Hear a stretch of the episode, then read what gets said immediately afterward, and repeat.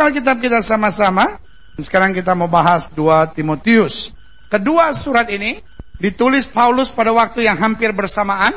Kedua-duanya ditulis Paulus ketika dia sedang ada di dalam penjara. Dan tidak mudah buat seorang anak muda yang bernama Timotius. Karena Timotius adalah salah seorang pelayan Tuhan yang paling muda dalam Alkitab. Dia anak rohani dari Paulus. Tidak mudah buat seorang yang bernama Timotius sebagai pelayan Tuhan yang masih muda. Menghadapi kenyataan yang pahit bahwa bapak rohaninya tiba-tiba ditangkap dan dibawa masuk ke dalam penjara. Ada pemberontakan dalam jiwanya karena yang timbul dalam pemikirannya adalah kalau bapak rohani saya saja yang begitu rohani, yang begitu takut akan Tuhan diperlakukan seperti itu, apatah lagi saya. Nah, itu sebabnya dalam 2 Timotius Yesus diperkenalkan sebagai Tuhan yang melatih. My Jesus is the best trainer ever. Yesus saya adalah pelatih yang terbaik. Sama-sama bilang sama saya, pelatih yang terbaik. Amin. Dan Paulus sedang mau gambarkan kepada Timotius bahwa melayani Tuhan bukan berarti pindah dari dunia menuju sorga. Tetapi Paulus sedang mau bilang sama Timotius, melayani Tuhan berarti menghadapi tantangan. But it's okay. My God is the best trainer. Bahwa Allah kita adalah pelatih yang luar biasa. Amin. Dan kalau kita bicara latihan, maka yang pertama bisa latihan, pasti ada keringan. Betul? Nggak ada orang pulang latihan nggak keringatan, kecuali main catur. Iya kan?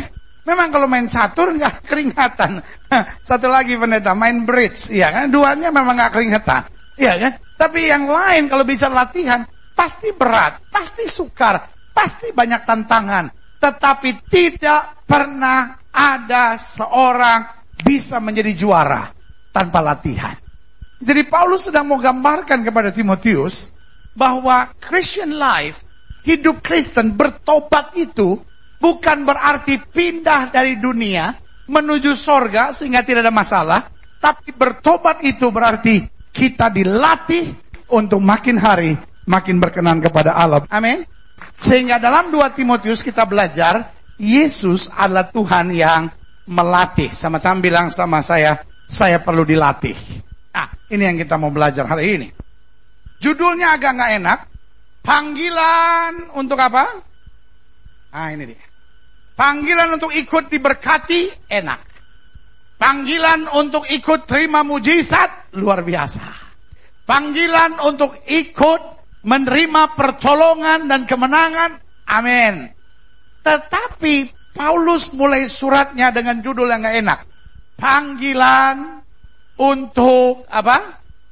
Kalau kita buat KKR ada door prize, banyak yang hadir. Kita bikin KKR ada konsumsi, banyak yang hadir. Kita bikin KKR ada artis, banyak yang hadir. Tapi kalau kita bikin KKR ada penderitaan, siapa yang mau datang? Gak ada AC, gak ada lampu, gak ada kursi, semua dijamin yang hadir pasti menderita. Semua bilang, Gilbert, mulai kendor dia. Kok aneh-aneh sih dia? Ah itu dia. Itu yang saya mau bilang. Kalau bicara panggilan untuk menderita, pasti hilang semua. Paulus tulis surat kepada Timotius panggilan untuk apa? Ikut menderita. Sebab itu, wahai anakku, kunci utamanya apa? Jadilah kuat oleh kasih karunia dalam Kristus Yesus. Sama-sama bilang sama saya, saya harus kuat. Hidup Kristen bukan hanya perlu cinta Yesus. Tapi cinta Yesus selanjutnya harus disertai dengan apa? Kekuatan. Cinta Yesus tanpa kekuatan akhirnya hanya membawa kita pada kekecewaan.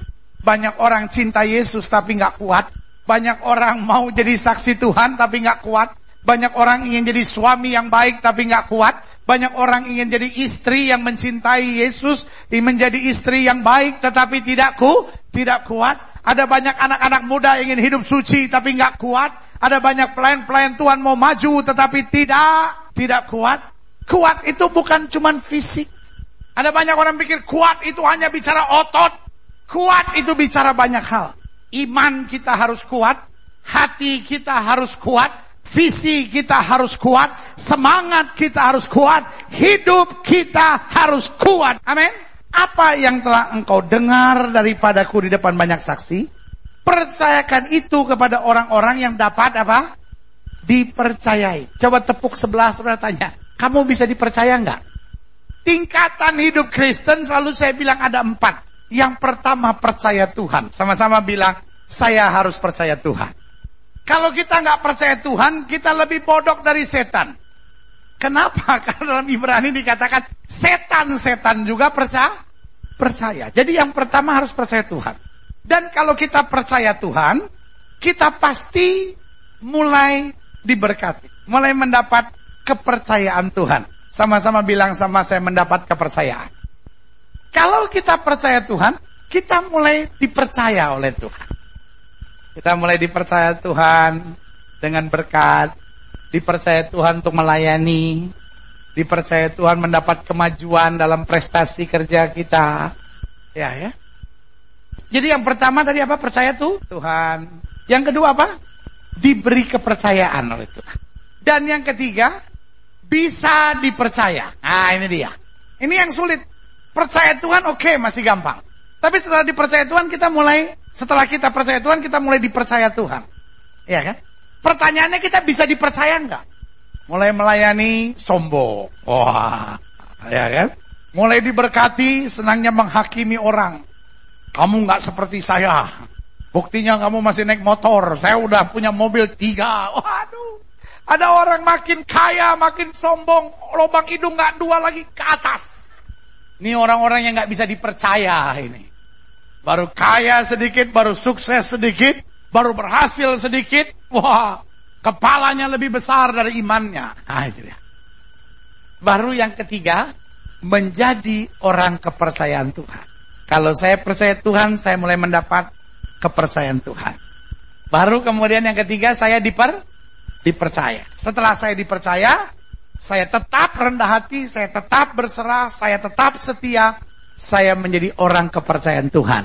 Dan kalau kita menjadi orang kepercayaan Tuhan berlaku firman. Apa yang mata tidak pernah lihat, apa yang telinga tidak pernah dengar. Itu yang Tuhan sediakan buat orang yang mengasihi dia. Apa yang telah engkau dengar daripadaku di depan banyak saksi, percayakanlah itu kepada orang yang dapat dipercaya. Yang juga cakap apa? Mengajar orang lain. Ikutlah menderita sebagai seorang apa? Prajurit yang baik dari Kristus Yesus. Amin. Ayat yang keempat dijelaskan lebih jauh. Seorang prajurit yang sedang berjuang, sama-sama bilang sama saya prajurit. Tuhan tidak tertarik dengan followers.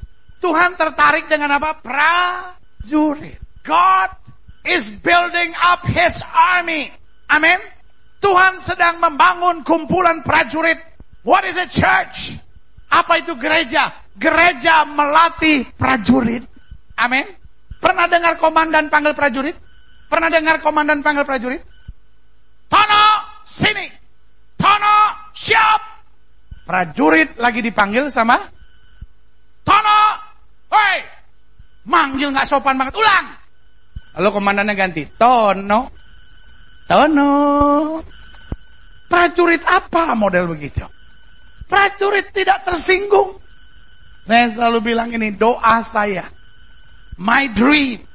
Jemaat boleh memiliki mental prajurit. Amin. Jangan apa-apa kecewa, apa-apa tertekan, apa-apa stres. Saya khawatir kita bukan prajurit, tapi kita jadi taman kanak-kanak. Tuhan tidak menjadikan gereja sebagai a kindergarten. Tuhan tidak menjadikan gereja sebagai a playgroup. Ya kan? Kita cuma nyanyi, ada kuasa dalam darahnya, darah domba Allah. Ada setan enggak? Tuhan, setan, setan kamu. Sama-sama bilang sama saya, saya prajurit. Tugas saya melatih setiap saudara sebagai apa? Prajurit yang sedang berjuang. Ah, ini dia. Tugasnya prajurit itu apa? Berju, berjuang. Tugasnya prajurit bukan cuma foto bareng. Tugasnya prajurit apa? Berju, berjuang. Jadi kalau prajurit menghadapi perjuangan, Tuhan terima kasih. Kita kadang-kala bukan jadi prajurit, tapi ngadapin perjuangan pengen cerai. Menghadapi perjuangan pengen mundur dalam pelayanan. Menghadapi perjuangan ingin lari dari kenyataan. Menghadapi perjuangan, akhirnya mundur dari Tuhan. Ah, jangan jadi prajurit. Makanya selalu saya bilang, tugas utama gereja, kita harus dipersiapkan menjadi prajurit. Seorang prajurit yang sedang berjuang, tidak memusingkan dirinya dengan soal-soal penghidupannya, supaya dengan demikian ia apa? Berkenan. Kita kadang-kala kan pusing sama urusan kita sendiri kan. Wah ini belum beres, Pak. Mertua saya nyakitin hati saya. Wah suami saya kata-katanya keras. Wah istri saya cerewet. Wah, masa muda saya berat. Mama dan papa saya bercerai. Aduh, doa saya belum dijawab. Aduh, mujizat belum terjadi. Aduh, saya ada persoalan. Prajurit yang sedang berjuang tidak memusingkan dirinya dengan soal-soal penghidupannya. Supaya dengan demikian ia apa? Berkenan kepada komandannya. Seorang olahragawan hanya dapat memperoleh mahkota sebagai juara apabila ia bertanding menurut apa? Peraturan-peraturan olah jadi ternyata kita bukan cuma prajurit, kita juga apa kata Alkitab? Olahragawan. Prajurit tujuannya berkenan, olahragawan memperoleh mako, mahkota. Nonton Chris John, Chris John itu udah juara dunia, kemarin jadi yang ke-14 kalau saya nggak salah ya. 13 kali dia juara dunia. Bisa saja dia bilang, ah saya males ah nggak pakai baju. Saya kan udah juara dunia 13 kali, saya mau pakai dasi. Supaya kelihatan keren. Gak bisa. Harus ikutin peraturan saya udah 13 kali jadi juara. Saya nggak mau pakai sarung tinju. Saya mau pakai stick golf aja. Gak bisa. Mau juara dunia sehebat apa pun, peraturan adalah peraturan.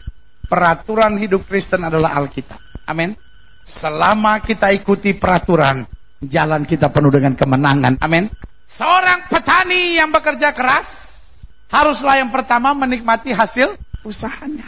Jadi ternyata bukan hanya olahragawan dan prajurit, kita juga peta, petani. Petani dia bangun pagi, dia tabur benih.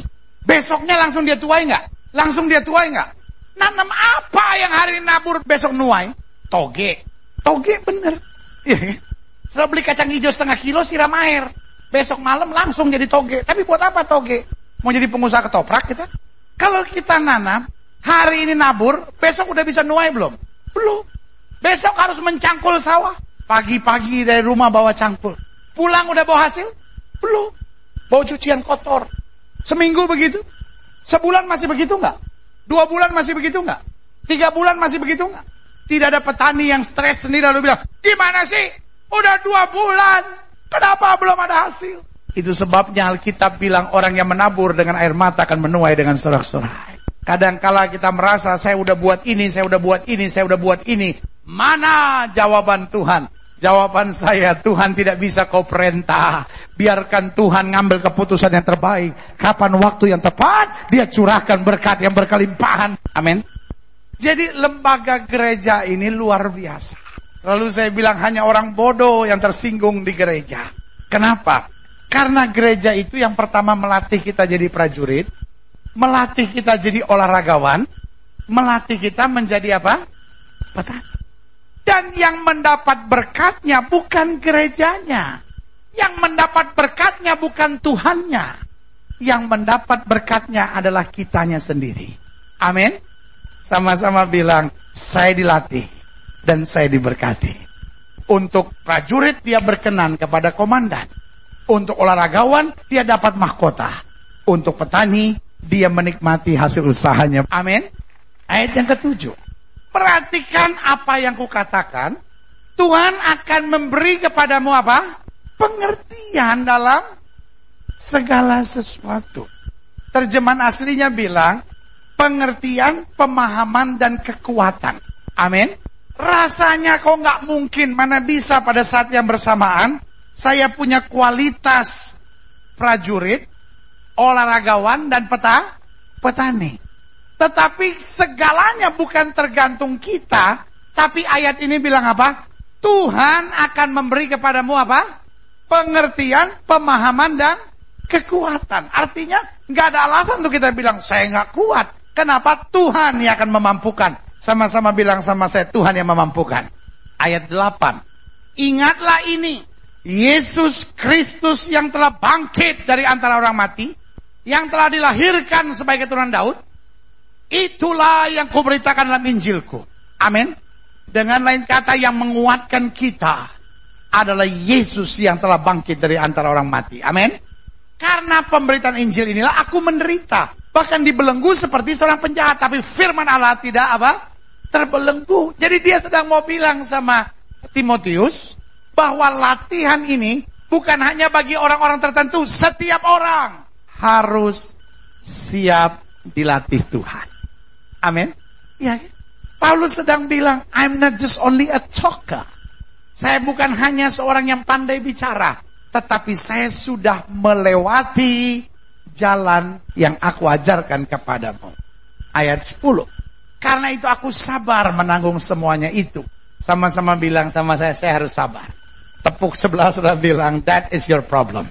Ya, persoalan kamu, persoalan kita sering kali apa? Kita mau harapkan mujizat, kita mau harapkan berkat, kita mau harapkan kemenangan, tapi kitanya kurang sa sabar.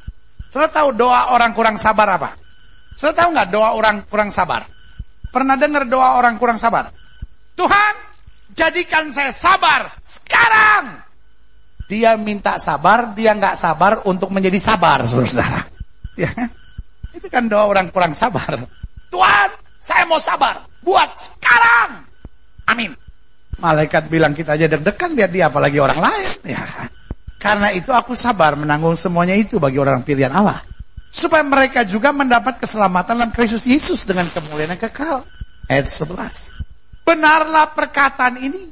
Jika kita mati dengan dia, kita pun akan apa? Hidup dengan dia. Amin. Jika kita bertekun, kita pun akan ikut memerintah dengan dia. Jika kita menyangkal dia, dia pun akan apa? ayat 13. Ini ayat favoritnya banyak orang Kristen. Jika kita tidak setia, dia tetap setia. Karena dia tidak dapat menyangkal dirinya. Wah ini banyak. Bapak-bapak yang selingkuh pakai ayat ini. Walaupun saya tidak setia, Tuhan tetap setia. Anak-anak muda yang suka lakukan hubungan seks sebelum nikah. Walaupun saya tidak setia, Tuhan tetap setia. Anak-anak muda yang pacaran sama orang tidak seiman. Walaupun saya tidak setia, Tuhan tetap setia. Ibu-ibu yang ceraikan lakinya. Oh walaupun saya tidak setia. Haleluya. Tuhan tetap setia. Ibu-ibu yang selingkuh, walaupun saya tidak setia, Tuhan tetap setia. Yang suka korupsi juga sama, walaupun saya tidak setia. Haleluya. Tapi Tuhan tetap tetap Jangan ayat diperkosa seperti itu. Jangan ayat dikebiri seenak udelmu sendiri. Tempatkan ayat firman Tuhan pada aturan yang sebenarnya. Ya kan? Ayat ke-13 tidak terpisah dari ayat-ayat sebelumnya. Ayat 11 bilang, jika kita mati dengan dia, kita pun akan hidup dengan dia.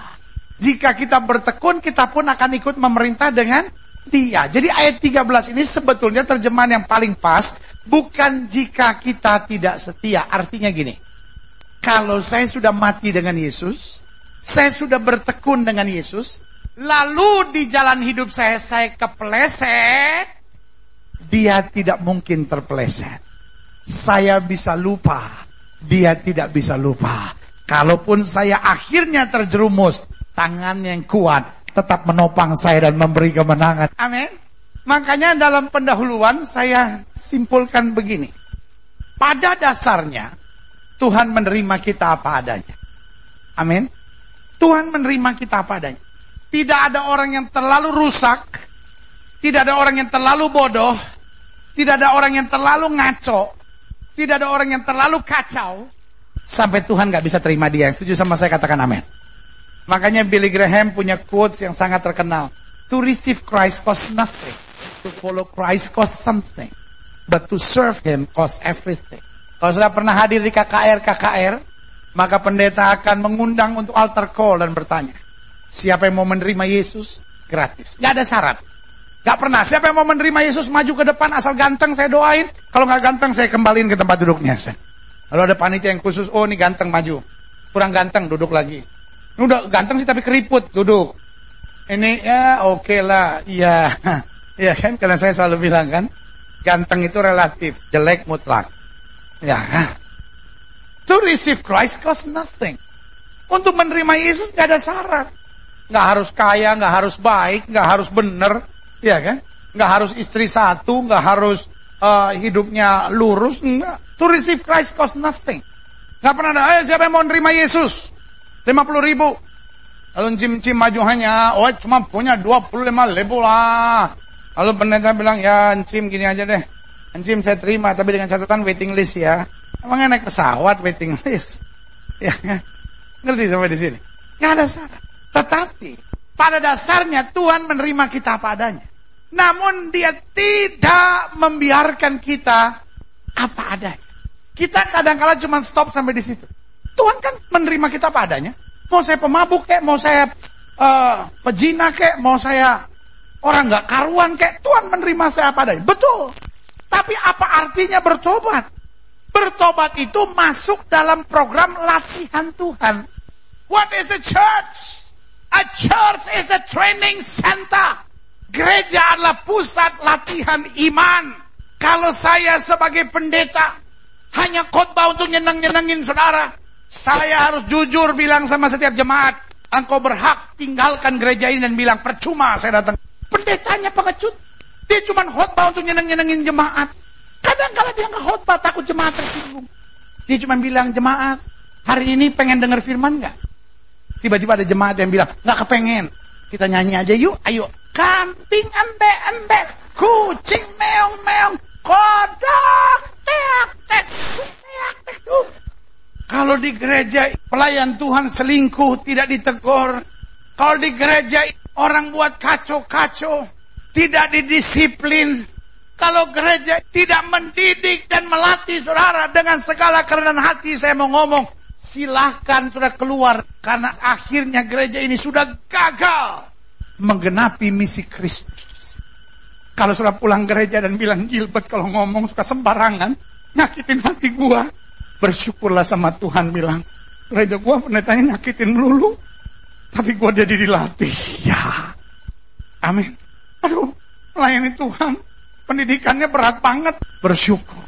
Sorry, saya tidak mendidik saudara sebagai guru taman kanak-kanak yang cuma nyeneng-nyenengin saudara. Ayo semua, ayo mari kita tepuk tangan buat Tuhan. Satu, dua, tiga. Makanya selalu saya bilang, jangan suka ngomongin pendeta. Pendeta itu urusannya bukan sama orang. Urusan sama orang gampang, urusannya sama Tuhan. Manusia paling bisa apa sih? Gak senang tempeleng, udah. Kalau Tuhan gak senang dia cabut. Mending kalau dia cabut semua, dia cabut separuh, setengah mati gua. Yang saya paling takutin cuma Tuhan. Karena I'm here. Not because of you, but because of Him. Amin. Kita kadang kalah salah mengerti. Kita pikir gereja itu tempat pendeta membuai-buai jemaat. Dia kalau lihat bayi nang nang ning ini anak siapa? Ya bayinya kepahitan dong. Ada ibu-ibu kalau gendong anaknya gitu kan, nang nang nang ning dong. Ini anak siapa? Jangan heran kalau nanti ibu-ibu udah jadi nenek-nenek. Nang ning nang ning nang ning Ini neneknya siapa? Untung anak itu belum bisa ngomong. Kalau anak itu udah bisa ngomong nang ning nang ning nang ning dong ini anak siapa? Tiba-tiba anak itu nyaut anak satpam sebelah. Sakit dong dia.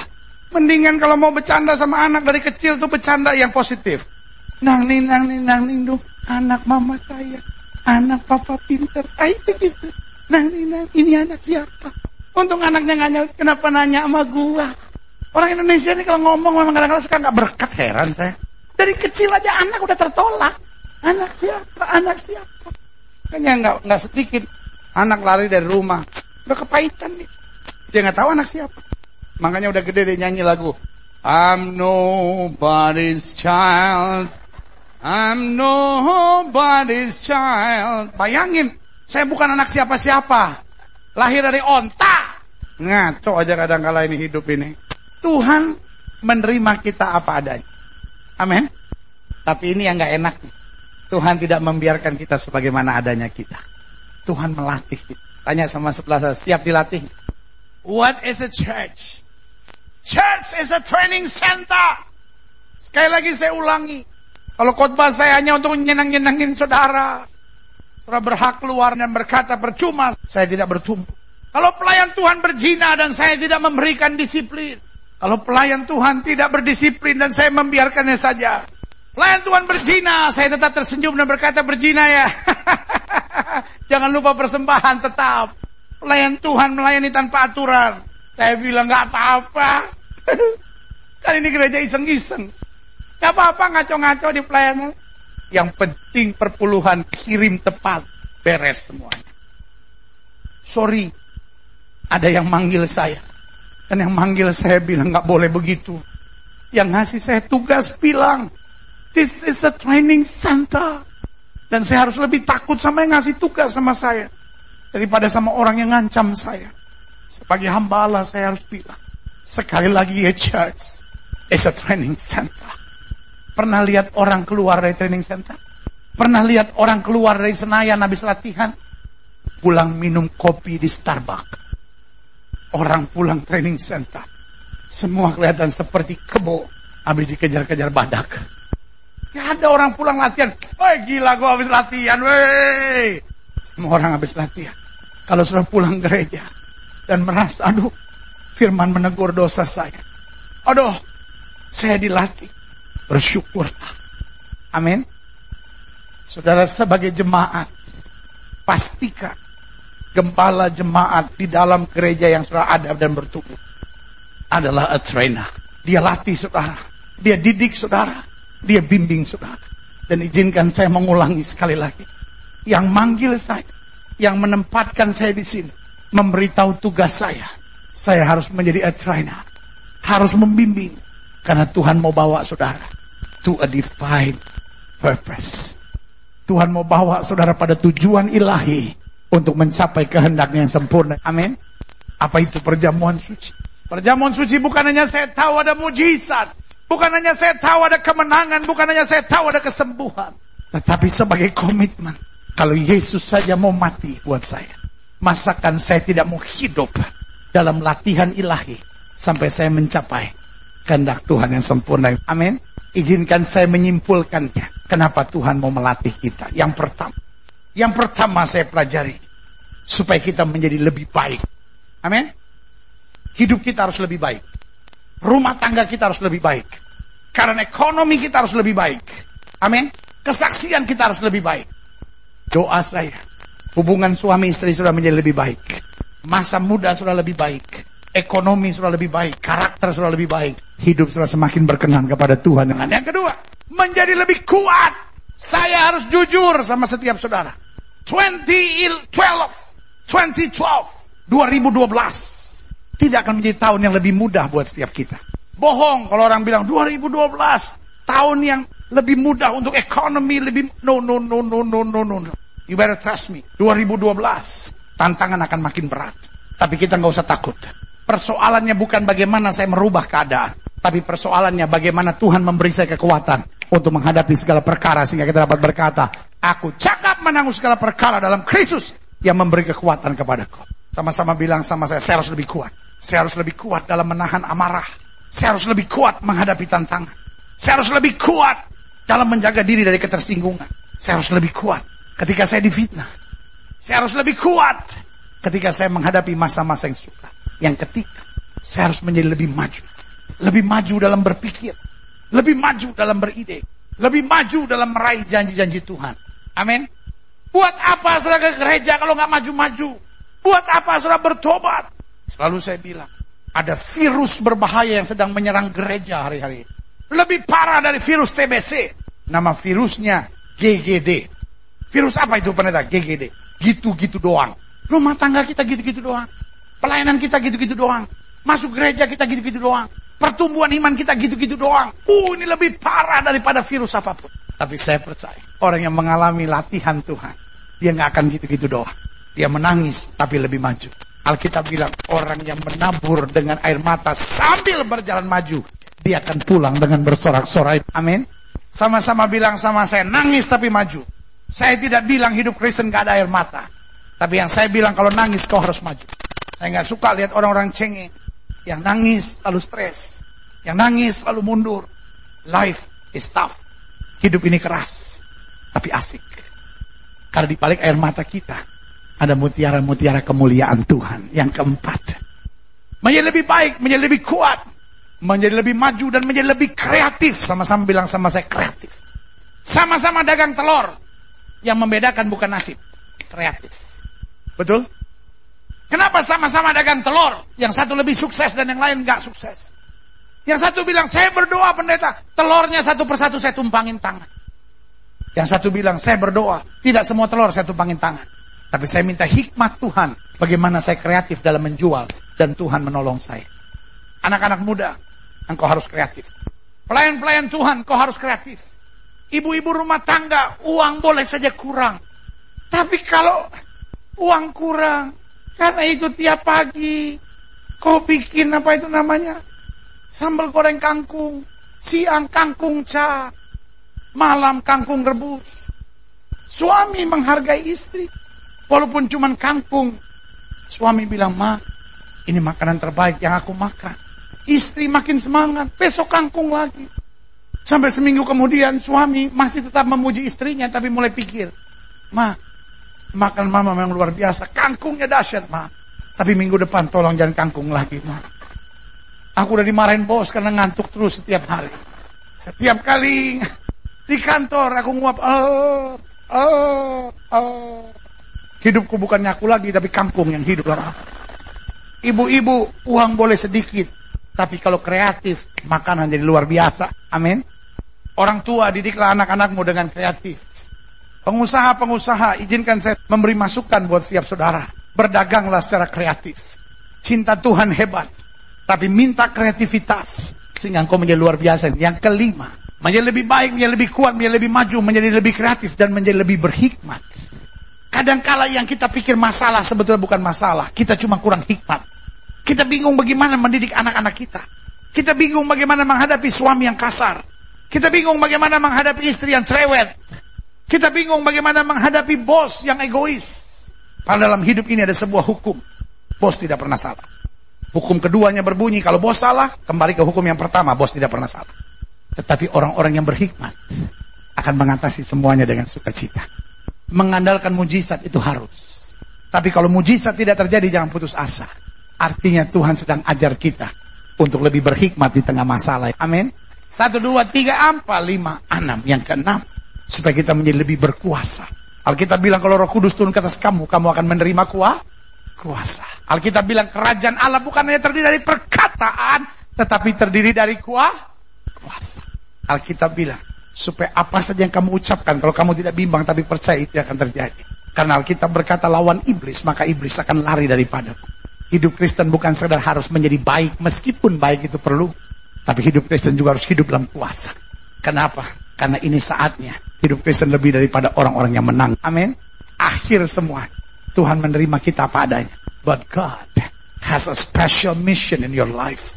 Tuhan menerima kita apa adanya, tetapi Tuhan punya target. Persoalan kita, kita selalu sibuk dengan my target.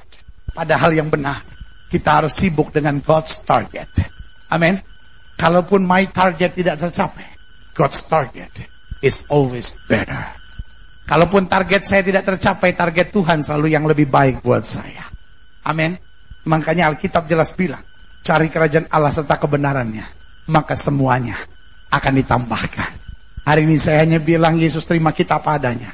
Tapi dia tidak membiarkan kita sebagaimana adanya kita. Kita dilatih, kita disempurnakan. Menjadi serupa segambar dengan dia dalam rancangan Allah yang sempurna. Amin.